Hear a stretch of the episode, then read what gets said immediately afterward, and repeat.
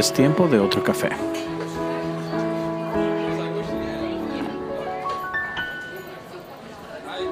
Qué bueno que estás con nosotros.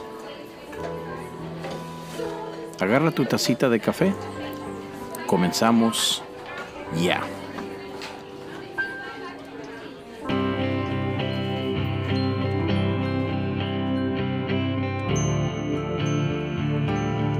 Este es Café para el Espíritu.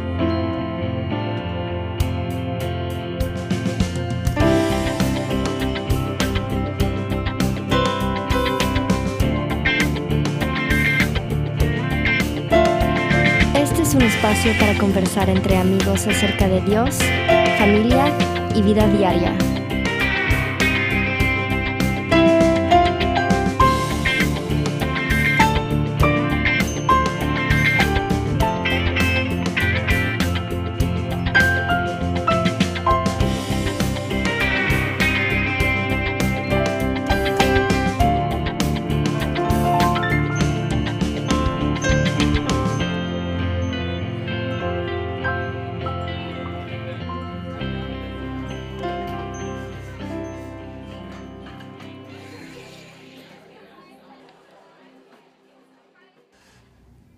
En Café para el Espíritu.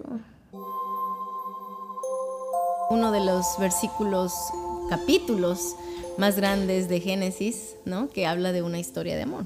Sí, es el capítulo más largo de Génesis que habla precisamente acerca del amor y es Génesis capítulo 24. Este, Sí. Y habla precisamente de una, Una historia. una historia de cómo Dios en su amor, Él provee lo necesario para nuestras vidas.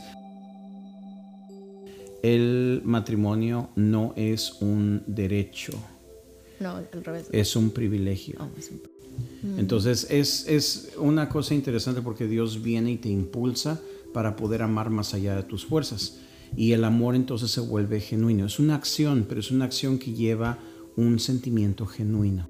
Durante el tiempo de, de nuestro matrimonio, muchas personas se han acercado a nosotros y nos han preguntado, ah, ¿será que Dios tiene una persona para mí? ¿O será que yo puedo llegar a experimentar el amor conociendo a un cónyuge, eh, a una persona que va a ser mi cónyuge? Entonces, para mí, eh, era, eh, no había plan B. Cuando yo estaba pensando en matrimonio, para mí era, no hay plan B. El plan, el plan es plan A y casarnos para toda la vida. Entonces, como en nuestra historia particular, Dios proveyó para nosotros, eh, yo creo que podríamos darles una pequeña reseña sin aburrirlos, pero eh, Dios realmente nos proveyó el uno al otro y fue de una manera casi sobrenatural el cómo Dios nos empezó a guiar paso a paso para casarnos. El- lo profético que se sabía en ese tiempo es que solamente las personas especiales eran las que oían de Dios y eran los únicos que tenían el don de profecía. Y ah, esa era como que la, la- la- la idea, idea general en esos tiempos de que tenías que ser llamado por Dios para poder escucharlo o era, tenías que ser especial o muy, muy cercano a Dios. Pero en realidad ahora, ahora em, sabemos y hemos experimentado que Dios está constantemente hablando y quiere hablarnos a todos. Nos habla a través de su palabra, nos ah, puede hablar a través de sueños, a, a través de diferentes cosas.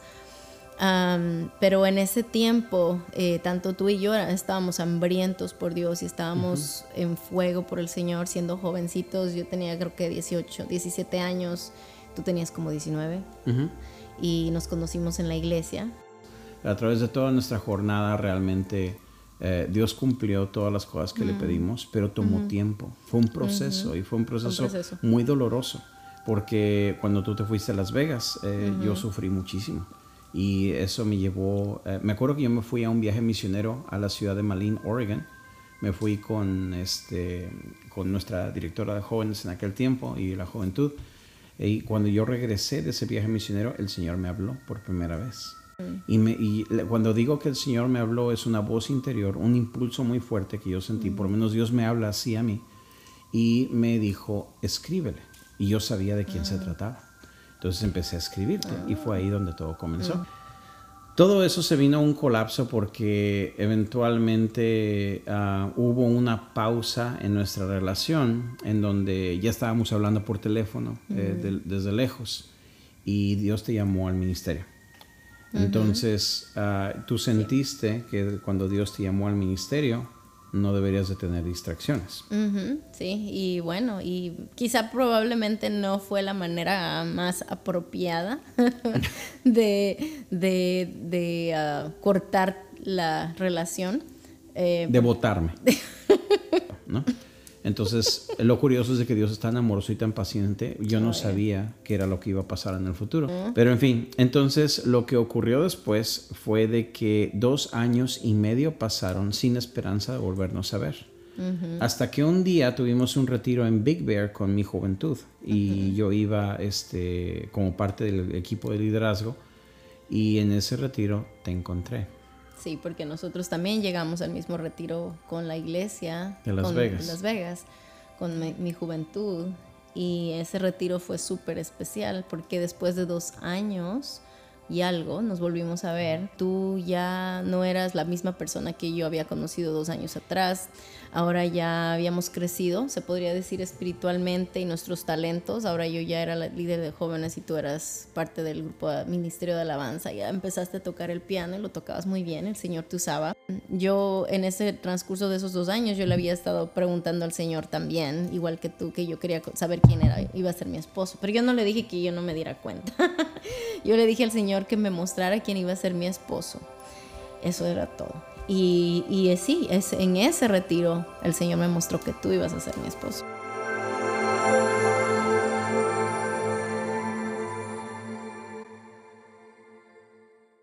Ahora, igual que tú, era como no era, no era una voz audible, algo así, es simplemente este pensamiento que no era mío, que yo sabía que no era mío, uh, que llegó a mi mente y, y yo sé que era la voz del Espíritu Santo que me estaba hablando por supuesto, yo no te dije nada en ese retiro eh, de que Dios me había dicho que te ibas a ser mi esposo.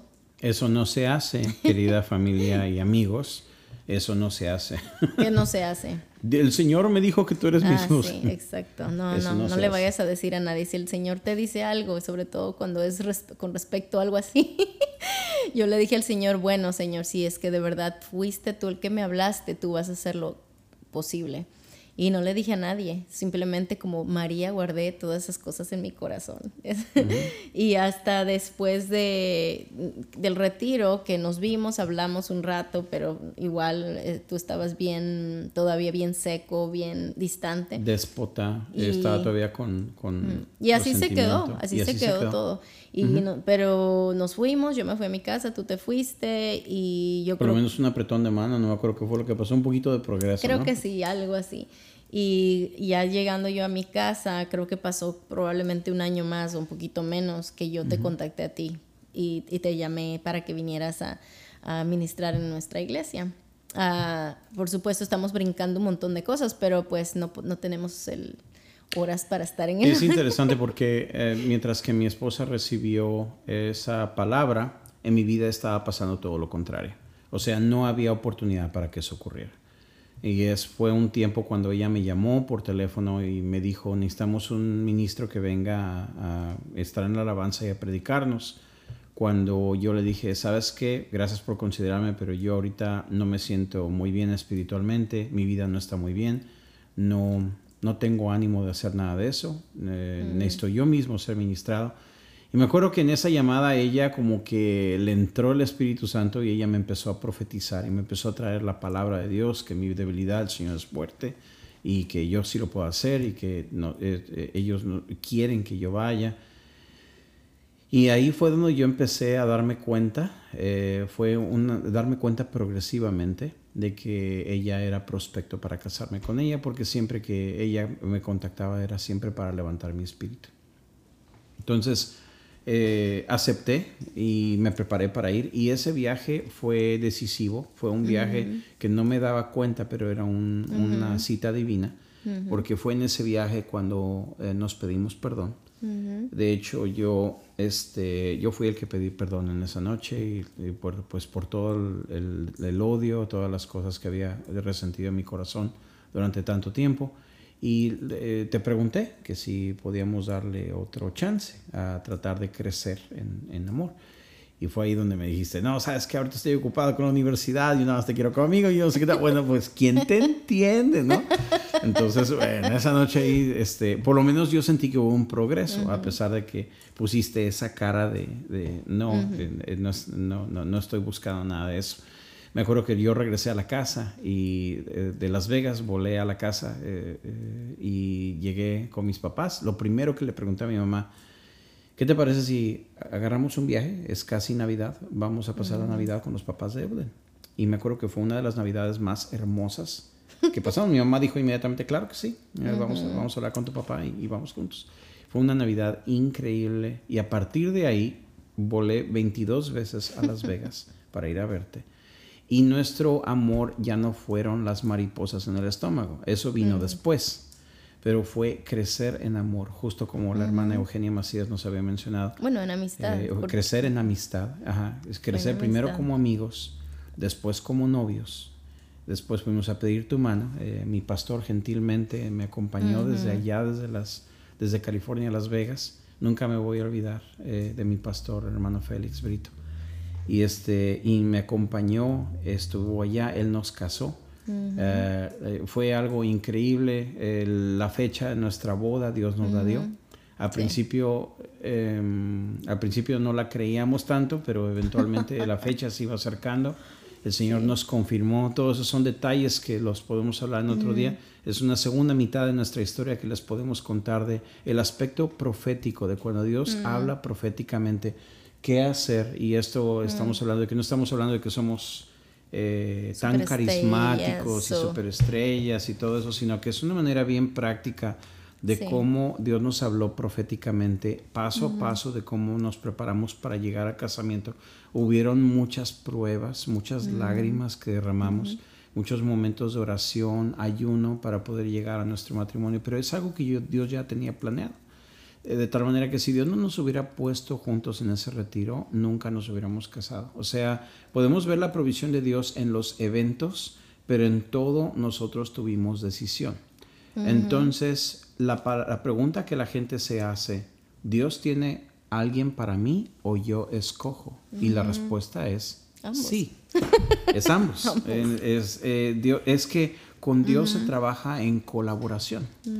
Eh, con Dios, eh, es, eh, la Biblia lo dice, somos colaboradores con Cristo. Entonces, Él, si lo podemos ilustrar, si estamos, estamos danzando, estamos bailando, si tú me estás arrastrando, pues no estamos bailando. Que eso sería lo que, lo que pasaría porque yo no sé bailar. Entonces, en la vida real. en la vida real, pero si ella me está arrastrando, eso no es un baile, eso nomás me está arrastrando y se ve mal, es, es feo, eh, no, es divertido. Entonces, en la, en la fe es igual. Con Dios nosotros caminamos juntos, con Dios nosotros colaboramos. A veces Dios mueve, a veces nosotros movemos. Eh, Dios ve nuestro corazón, a veces el Señor nos pone pistas, a veces el Señor provee los momentos, pero últimamente nosotros escogemos en qué momento esto sucede. Y es aquí donde entra. Sí, pero algo quiero decir antes de, de contar esa parte de la historia de, de ellos, que ya faltando, yo creo que faltaban como unos cuatro meses para casarnos, todo ya estaba listo, preparado, planes de camino. Y yo recibí una carta de la universidad que me estaban mm. dando una, una beca completa para terminar mi, mi universidad. Y hasta ese momento yo la había pagado, yo estaba pagando mi universidad. Y era pues bastante sacrificio porque eh, tenía que trabajar tiempo completo para poder pagar los estudios y que me dieran la beca, ese fue como digamos un sueño, ¿no? Entonces yo tuve que hacer una decisión. Hablando de decisiones, o me caso o termino mis estudios, porque no podía hacer los dos y sí que traté. Les pregunté si me podían traspasar la beca a otro lado, que si podía tomar la beca después y no, no, no se podía nada, era o ahora o nunca. Y obviamente saben cuál es la respuesta. Escogí casarme. Y, pero eso es, mm, como estás hablando, tenemos una decisión que hacer. Eh, sí, Dios, Dios yo creo que te escogió para que fueras mi esposo, pero yo podía decir que no. Eh, o, o, no creerle a Dios, o etcétera, etcétera, y no estuviéramos juntos. Y una vez más, durante ese momento me acuerdo que tuvimos una llamada muy intensa, eh, todavía tú desde Las Vegas y yo en California, una llamada que tuvo muchas lágrimas eh, porque estábamos tomando la decisión si nos íbamos a casar o no, porque a pesar de que teníamos la fecha, le creíamos al Señor, la fecha ya venía. Y justo llegó la carta como un mes antes que nos fuéramos a casar, si no mal recuerdo. Entonces teníamos nosotros que tomar esa decisión y me acuerdo que oramos y sentimos la presencia del Espíritu Santo y fue allí donde el Señor empezó a apuntar a nuestros corazones el por qué había temor, el por qué había resistencia eh, dónde estaban nuestros temores, dónde estaba nuestra, eh, nuestra falta de capacidad de creer. Y fue allí donde nosotros juntos tomamos la decisión de que nos íbamos a casar. O sea, todo esto requiere una conexión con Dios, que es muy importante. Entonces, este, es allí donde pienso que una vez más eh, nosotros tomamos decisiones, pero Dios es el que provee también de su presencia y de su fuerza para poder ir a través de los momentos más difíciles. Sí, y Dios tiene tan, a veces la, mm, creo que tenemos, la mayoría de nosotros tenemos esta idea de que a Dios no le importan cómo es que el Dios del universo se va a rebajar a, mm, eh, preocuparse de mí, que soy una persona tan pequeña o, una persona no tan importante en, comparado a todo el universo, ¿no? pero increíblemente eh, Dios está en los detalles y Dios se preocupa y Dios ama y, Dios se preocupa de los detalles y de las cosas que nos importan a nosotros también. Y, hace cosas lindas, increíbles y detalles que cuando tú te das cuenta, te admiras y piensas, wow, de verdad que Dios me ama tanto. Uno de los detalles fue que nuestra boda, las rosas eran de Ecuador. Y ese fue un detalle que para mí fue hermosísimo. Y tú te encargaste de eso. Pero yo sé que Dios, como eh, son esos, esos detallitos que Dios te tira así, bien lindos, ¿no? Ah, ah, cosas, cositas así que, que, dices, wow, o...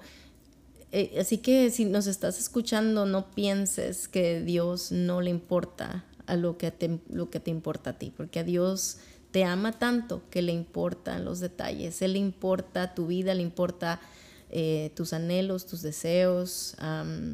Y aun cuando no te conceda tus exactos deseos, pero... o dijéramos tus caprichos, es porque Él tiene algo mejor. Exactamente. mi esposa está esperando un, un, rubio atlético con ojos verdes o no sé qué tanto y le cayó un mexicanito, ¿no? Eh, no, tan, no tan mal no tan mal parecido. No, no, no, mal, no mal parecido, para nada.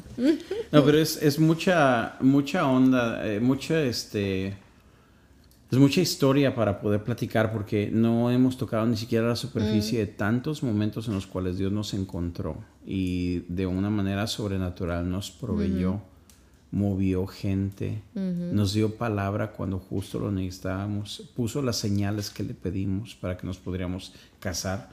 Eh, cuando nosotros estamos dando consejería matrimonial, usualmente le decimos a la gente, nosotros no estamos recomendando nuestra historia a nadie, pero sí podemos decir, es posible. Y nuestra historia se vuelve ahora una parábola para mucha gente que nos escucha, para poder creerle a Dios de que Él puede proveer. Pero también uno tiene que tener los ojos puestos en Dios. Es bien curioso porque durante el tiempo cuando yo te conocí y también cuando tú, tú finalmente optaste por, por perseguir nuestro, nuestro cortejo. Fue un tiempo en el que estábamos los dos enfocados en Dios. Y eso yo pienso que es lo más importante y lo que nos enseña la historia que ibas a revisar en, el libro de Génesis. El capítulo más largo del Génesis está dedicado a una historia de amor. Y para no leerla toda, está hablando acerca de Abraham, que que eh, él se preocupa por su hijo Isaac, que ya está mayor de edad. Sara acaba de morir. esta es la esposa de Abraham. Y entonces Isaac eh, no tiene nadie. Él está eh, triste por la muerte de su madre. Y creo que Abraham ya no puede ver muy bien y le manda a su siervo que vaya y que le consiga una esposa. Una esposa, pero él quiere una esposa de su familia, no quiere una esposa de la gente. Sí, eso sí es rarísimo para el que no entiende las costumbres judías, sobre todo las costumbres arcaicas de aquel tiempo. Estamos hablando de un tiempo que es el segundo periodo de la Biblia, porque la Biblia la divides en cinco periodos, no es Antiguo Testamento y Nuevo Testamento, esas son solamente conveniencias, eh, eh, conveniencias eh, teológicas de la Biblia que de hoy en día, pero la Biblia tiene cinco diferentes pactos. Entonces, durante ese pacto con Israel, la gente israelita tenía que casarse con israelitas, Claro, no de gentes de otros lugares. Eh, eh, eso es en el tiempo de Moisés.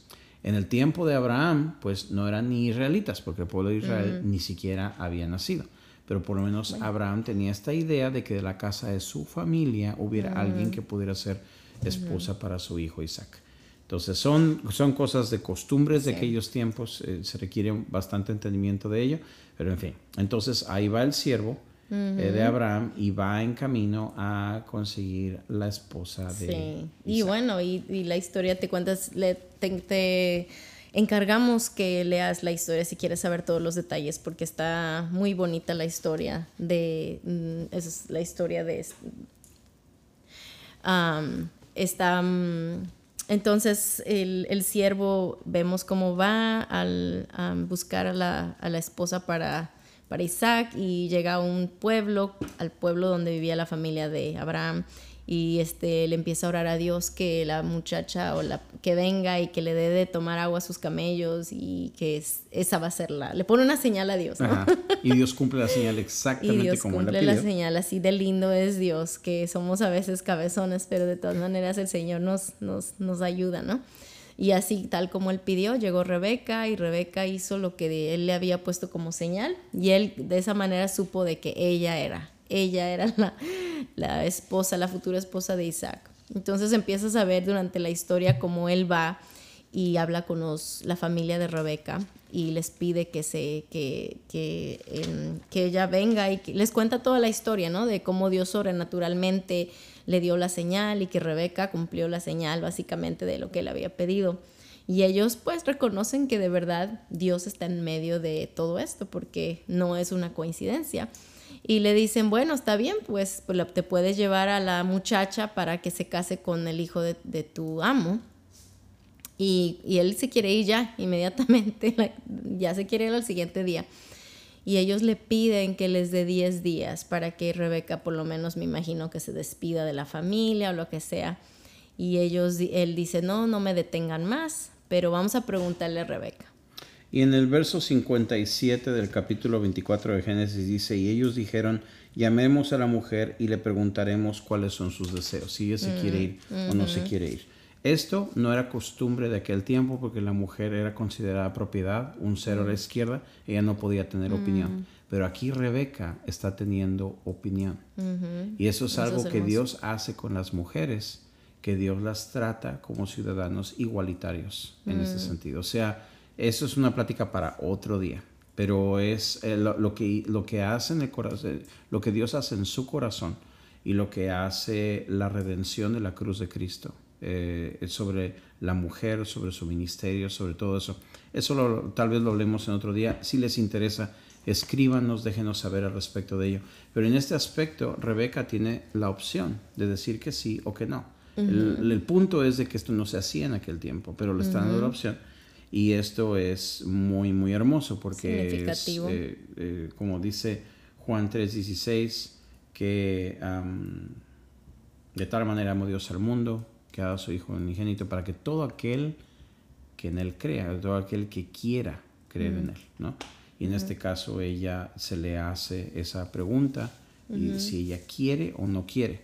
Y esto lo decimos porque en la historia de Isaac y Rebeca, Abraham y el siervo, es un tipo de la historia de redención, es un tipo de la historia de, de- de lo, que hace Dios en su acción. Abraham tipifica a Dios, el siervo tipifica al Espíritu Santo, eh, que va en camino al mundo para buscar una novia, que esta es Rebeca, esta es la iglesia, para presentársela a Isaac, que es un tipo de Jesucristo.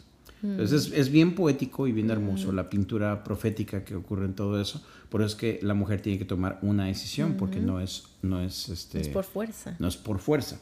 Entonces dice en el verso 58, entonces llamaron a Rebeca y le dijeron, te irás con este hombre. Y ella dijo, me iré.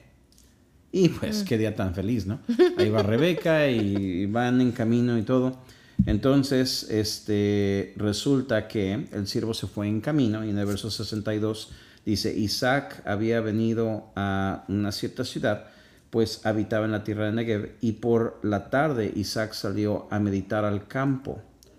La Biblia no dice en qué estaba meditando, pero considerando de que Dios era el Dios de Abraham y el Dios de Isaac, sea que Isaac estaba meditando en la pérdida de su mamá, o que él estaba meditando en Dios o que él estaba meditando en lo que sea, podemos poder asumir de que Isaac estaba en contacto con Dios en este momento. Y eso es lo que yo lo considero para mi propia vida, el poder, y lo que le digo a, la mayoría de los jovencitos o las personas a las que estamos aconsejando, eh, mantén tus ojos puestos en Dios, no te preocupes. La provisión va a llegar. Ajá, es más, en el momento en que sueltes tu obsesión de tratar de buscar, yo creo que ahí es donde Dios te lo va a proveer. Ahí te lo va a dar Dios. Es cambiar las prioridades. Pon a Dios como tu prioridad y Dios te va a conceder lo que necesitas. Eh, te va a conceder la petición de tu corazón. Dice, por la tarde Isaac salió a meditar al campo y alzó los ojos y miró y he aquí que venían unos camellos. Rebeca alzó los ojos y cuando vio a Isaac, bajó del camello y le dijo al siervo, ¿quién es ese príncipe azul que camina por el campo? No, dice, ¿quién es ese hombre que camina por el campo a nuestro encuentro? Y el siervo le dijo, es mi señor. Y ella tomó el velo y se cubrió. Y el siervo, siervo contó a Isaac todo lo que había ocurrido. Entonces, o lo que había hecho. Entonces Isaac lo trajo a la tienda de su madre Sara y tomó a Rebeca y ella fue su mujer y la amó y así se consoló Isaac después de la muerte de su madre. Es una historia muy bella, es un capítulo larguísimo, pero os dimos la, la versión este, resumida. resumida.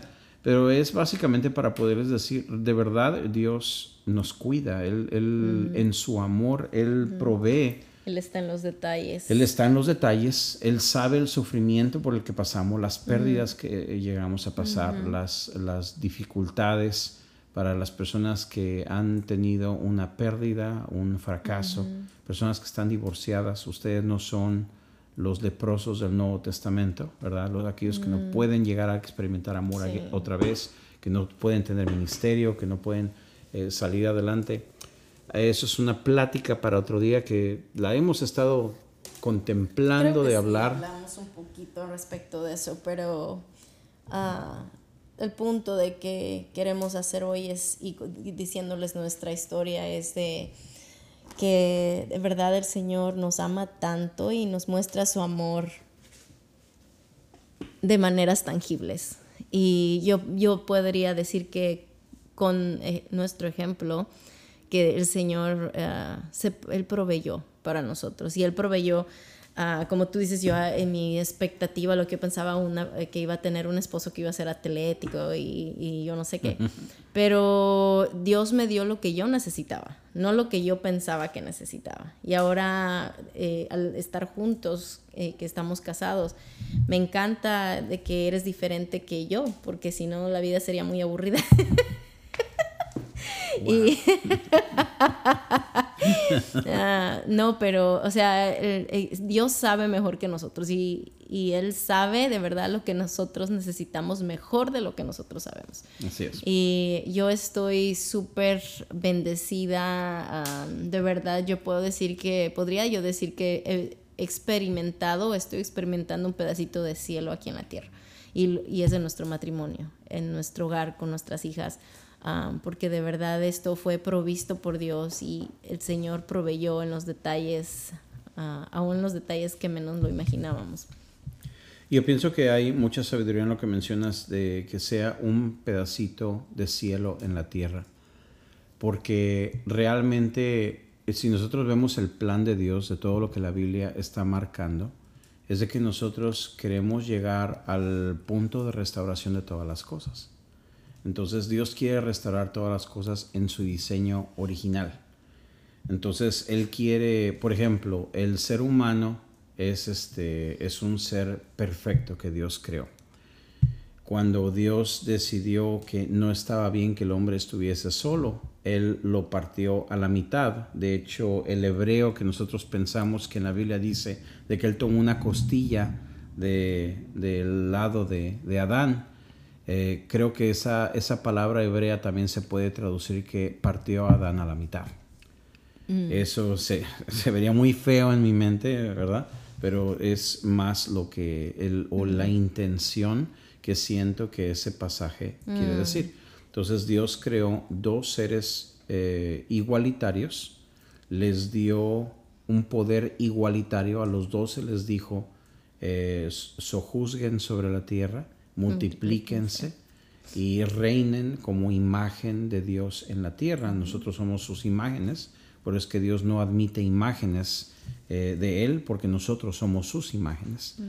Entonces, este, Él le da ese poder igualitario a los dos y dice que el hombre y la mujer, eh, o el hombre dejará a su padre y a su madre y se unirá a su mujer y serán una sola carne. Es el regreso de ambas mitades a ser el ser humano perfecto. Mm. Pero ¿cómo hacerlo si somos tan versátiles y somos tan diferentes? Es la misma invitación que Dios hace de que haya unidad en Efesios capítulo 5, mm. de la iglesia siendo tan versátil, que tiene mm. dones diferentes. Y dice Pablo, defiendan la unidad en el pegamento de la paz. Entonces es eh, porque en medio de la versatilidad hay opiniones, hay estilos de vida, hay uh, disensiones, hay razones de ver las cosas desde mi perspectiva, porque mi don se vuelve mi perspectiva de cómo veo la fe y la vida.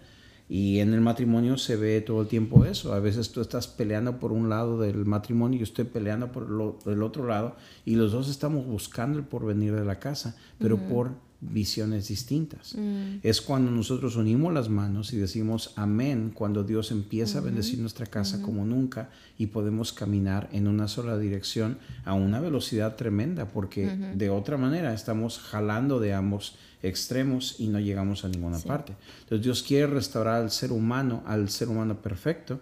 Esto es a través del amor, cuando las dos mitades vienen y se unen a caminar como debe de ser. Entonces es algo interesante, escuchamos a, un hermano que lo estimamos muchísimo, el hermano Tom Henderson, aquí en, en, Texas, donde nosotros estamos participando en la iglesia. Y este hermano estaba mencionando acerca de que cuando él da consejería matrimonial y él tiene a un esposo polarizado de un lado y a, a, la esposa polarizada del otro, él le pregunta a un cónyuge, ¿tú crees en Cristo? Sí. ¿Lo amas? Sí. Bueno, y a ella le pregunta lo mismo, ¿tú crees en Cristo? Sí. ¿Lo amas? Sí. Bueno, pues si entonces Cristo está en la punta de la relación de ustedes dos, ya su distancia es menos. Porque a través de Cristo ustedes también se pueden amar. Entonces, si la disensión o el problema que está ocurriendo entre, entre esposo y esposa eh, nos distancia a través de Cristo, nosotros podemos tratar de traerlo eso más a cercanía y hay oportunidad de que haya reconciliación. Pero el punto es de que estamos tratando de poder llegar a, un, a una unidad, que es el punto donde Dios quiere que llegue no solamente los cónyuges, Dios quiere que la iglesia llegue a unidad y eventualmente que la raza humana redimida por Cristo, yo llamaría la humanidad 2.0, que esta humanidad llegue a una unidad en Cristo otra vez. Entonces, este, escribí dos pensamientos, uno de ellos que el amor es el pegamento de la unión de dos mitades de un ser perfecto. Mm. Eh, otra cosa que estaba pensando el día de ahora, la iglesia se vuelve una entre sí con todo y su versatilidad a través del amor. Mm. Y esto es algo que queremos dejarles a todos ustedes. Realmente eh, sí hay oportunidad de poder encontrar y experimentar el amor en la vida. Eh, con respecto del divorcio, me acuerdo de que el hermano Jack Hayford, que acaba de pasar a la presencia del Señor, él es una de las, de las fuentes más hermosas de, doctrina que he podido encontrar en momentos de mucha confusión.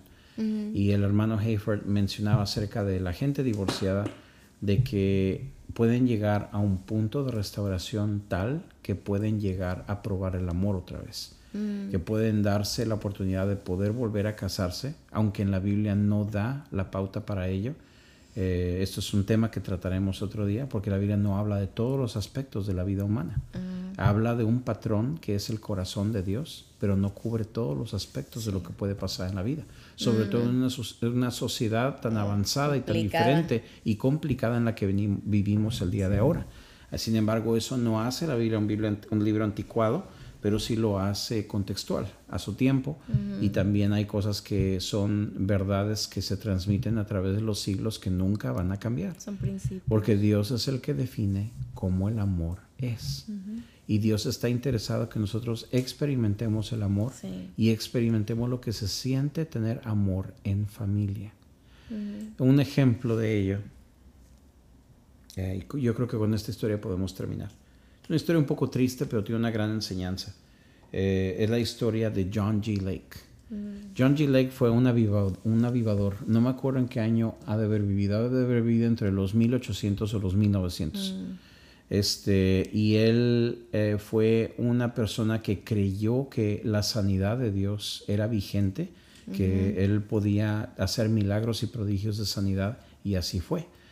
Creo que hubo una peste bubónica en los países africanos y él fue para allá y él inclusive decía a los doctores que quería que, que la espuma que salía de los enfermos se la pusieran en la mano y los, los, eh, para demostrarles cómo la enfermedad no lo podía hacer nada a él. Mm. Entonces los doctores le decían, usted está loco, eso no se hace. Entonces, si se quiere morir, muérase. Y le dejaron. Y él mismo puso la mano bajo el microscopio y los doctores podían darse cuenta cómo la enfermedad se moría en la piel de John G. Lake. O sea, este hombre estaba tan convencido del poder de Dios y la unción de Dios sobre su vida y él sanó tantísima gente y en esos países africanos lo buscaban mucho. Entonces, este, algo interesante es de que él, pues, podría decir que se llevó a su familia, no puedo decir que arrastró a su familia, pero se llevó a su familia, a su esposa, que bien dedicada al ministerio, tan dedicada como él, y los hijos, pues, crecieron en ese ambiente de tensión y de dificultad que era el ministerio. Eso es una gran enseñanza para todos nosotros y realmente la quiero dejar plasmada aquí para, para que la puedan escuchar. Porque eventualmente los niños crecieron, crecieron en medio de este ambiente. La mamá se dedicó tanto al Señor, se dedicó tanto a darle a, servir, a, la, servir a la gente, aún al punto de ya no tomar agua y de no comer. Porque era tan grande la línea de gente todos los días para poderle servir y uno de esos días, John G. Lake se fue a un, a un ministerio que fue un viaje de días. Y durante ese viaje ella colapsó de inanición. Ella no, no tomó agua, no comió a sus horas. Eventualmente ella colapsó y se murió. Para el tiempo que John G. Lake regresó, ella ya estaba enterrada ya de dos días. Entonces, imagínate cómo estaban los niños. Cuando él regresó a Estados Unidos o, al país de donde, de donde él es, este, él estuvo allí muy poco tiempo para, para darle duelo a su, a su difunta, pero eventualmente él regresó y se metió al ministerio otra vez y los niños crecieron con odio al respecto del ministerio y al respecto de, cómo les fue. De hecho, tanto así que si no mal recuerdo lo que había leído acerca de su reseña, algunos de sus hijos se murieron en enfermedad, con enojo todavía y diciendo cómo quisiera que mi papá estuviera aquí para que me sanara. Y se murieron. Mm. Según leí en la historia, si no, no mal recuerdo. Esa historia yo la leí en el libro The God's Generals por Robert Liardon, que lo recomiendo mucho para que la gente lo lea. Entonces, eh, la moraleja de la historia viene al final, porque John G. Lake se dio cuenta del desastre que hizo con su familia al principio eh, porque él, podríamos decir, bueno, es que él recibió al Señor y es una medalla que él se va a llevar en el cielo. No, no lo creo.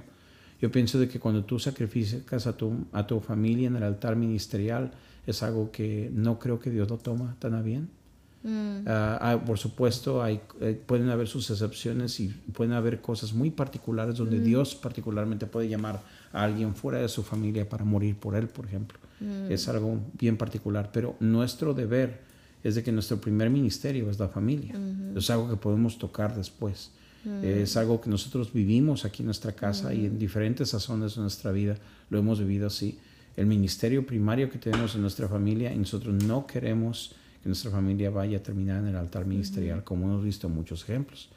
Entonces, eh, la moraleja de la historia es de que John G. Lake tuvo otra familia, tuvo otra esposa, tuvo otros niños. Se volvió a casar. Y, se volvió a casar. Y allí él fue notorio por ser un buen papá. Todavía continuó en el ministerio, todavía continuó fiel al Señor, pero aprendió su lección. Y aprendió a ser un hombre de Dios y un hombre de familia. Yo pienso que eso es algo muy, muy hermoso y una historia que nos llevamos en el corazón y te la dejamos a ti también. Si tú estás buscando tener pareja o estás ya con una pareja, recuerda que tu familia es tu primer ministerio. Estás completamente dado a esa persona. Si no estás dispuesto a darte a esa persona y a dejar de vivir como soltero, inclusive a sacrificar los momentos de ministerio para poder estar con tu familia, no te casas. Si ya estás metido ahí en esa situación, entonces ahora tienes que aprender a llevar a cabo lo que es la vida familiar dentro del ministerio. Pero podemos hablar eso en otro podcast acerca de cómo mezclamos la vida del ministerio y lo que Dios espera de nosotros como ministros y padres de familia también. Pero por lo pronto en este, en este capítulo queremos decirte, Dios realmente tiene provisión para tu vida. Eh, Dios puede proveer un amor que perdura. Eh, hay provisión en el amor de Dios. De verdad Dios está atento, como dice Evelyn, está atento a las necesidades nuestras y Él realmente escucha, ¿verdad? Así es. Pues sí, maravilloso Dios. Y bueno, queremos darles gracias por estar con nosotros, eh, escuchar nuestra pequeña eh, reseña de nuestro de nuestra aventura. Eh, yo creo que, como dices tú, no, nos fuimos cortos en tantos detalles y tantas cosas que podríamos hablar de, las cosas maravillosas que Dios hizo a nuestro favor. Pero bueno, es un, pequeño resumen y em, pues los animamos a que sigan adelante, que sigan buscando al Señor y les queremos agradecer por estar con nosotros, por escuchar nuestro podcast y les mandamos muchos saludos pueden encontrarnos en las redes sociales, pueden, este, pueden mandarnos un mensajito. De hecho, para las personas que no se han dado cuenta, nuestro sitio, eh, cafeparalespíritu.com, ha sido rediseñado. Esto es algo, algo que tomó mucho trabajo, mucho esfuerzo, pero ya está rediseñado. Ya hay una manera en la que te puedes contactar con nosotros directamente. Puedes mandarnos un correo, puedes escribirnos en el sitio web puedes hablarnos por las redes sociales. ¿Quieres entablar una conversación con nosotros o con la comunidad de Café para el Espíritu? Puedes meterte al grupo de Facebook para poder platicar con la gente allí. Este, y o puedes este, ver nuestros videos en YouTube también. Métete a YouTube eh, y eh, busca Café para el Espíritu y dale like a la, a la página. Suscríbete. para que puedas este, estar al tanto de, de, los videos cuando los subimos. A final de mes nos vamos a juntar con todos ustedes. Yo creo que vamos a, a, darle un poco más de matiz a esta conversación. Pero por lo pronto, ahorita en febrero yo creo que vamos a concentrarnos un poquito acerca del amor. A lo mejor hablamos la próxima vez un poquito más acerca de este tema si ustedes quieren, pero eh, contáctenos, déjenos saber a ver qué les parece. Y todo esto lo hacemos con mucho amor y con mucho cariño para todos. Así es. Bueno. Así que que Dios les bendiga. Y les dé muchas, tacitas, de, café. ya se nos está apagando el fuego, tengo que echarle más leña a la... Dios los bendiga, que tengan un lindo día. Hasta luego. Chao. Este es un espacio para conversar entre amigos acerca de Dios, familia y vida diaria.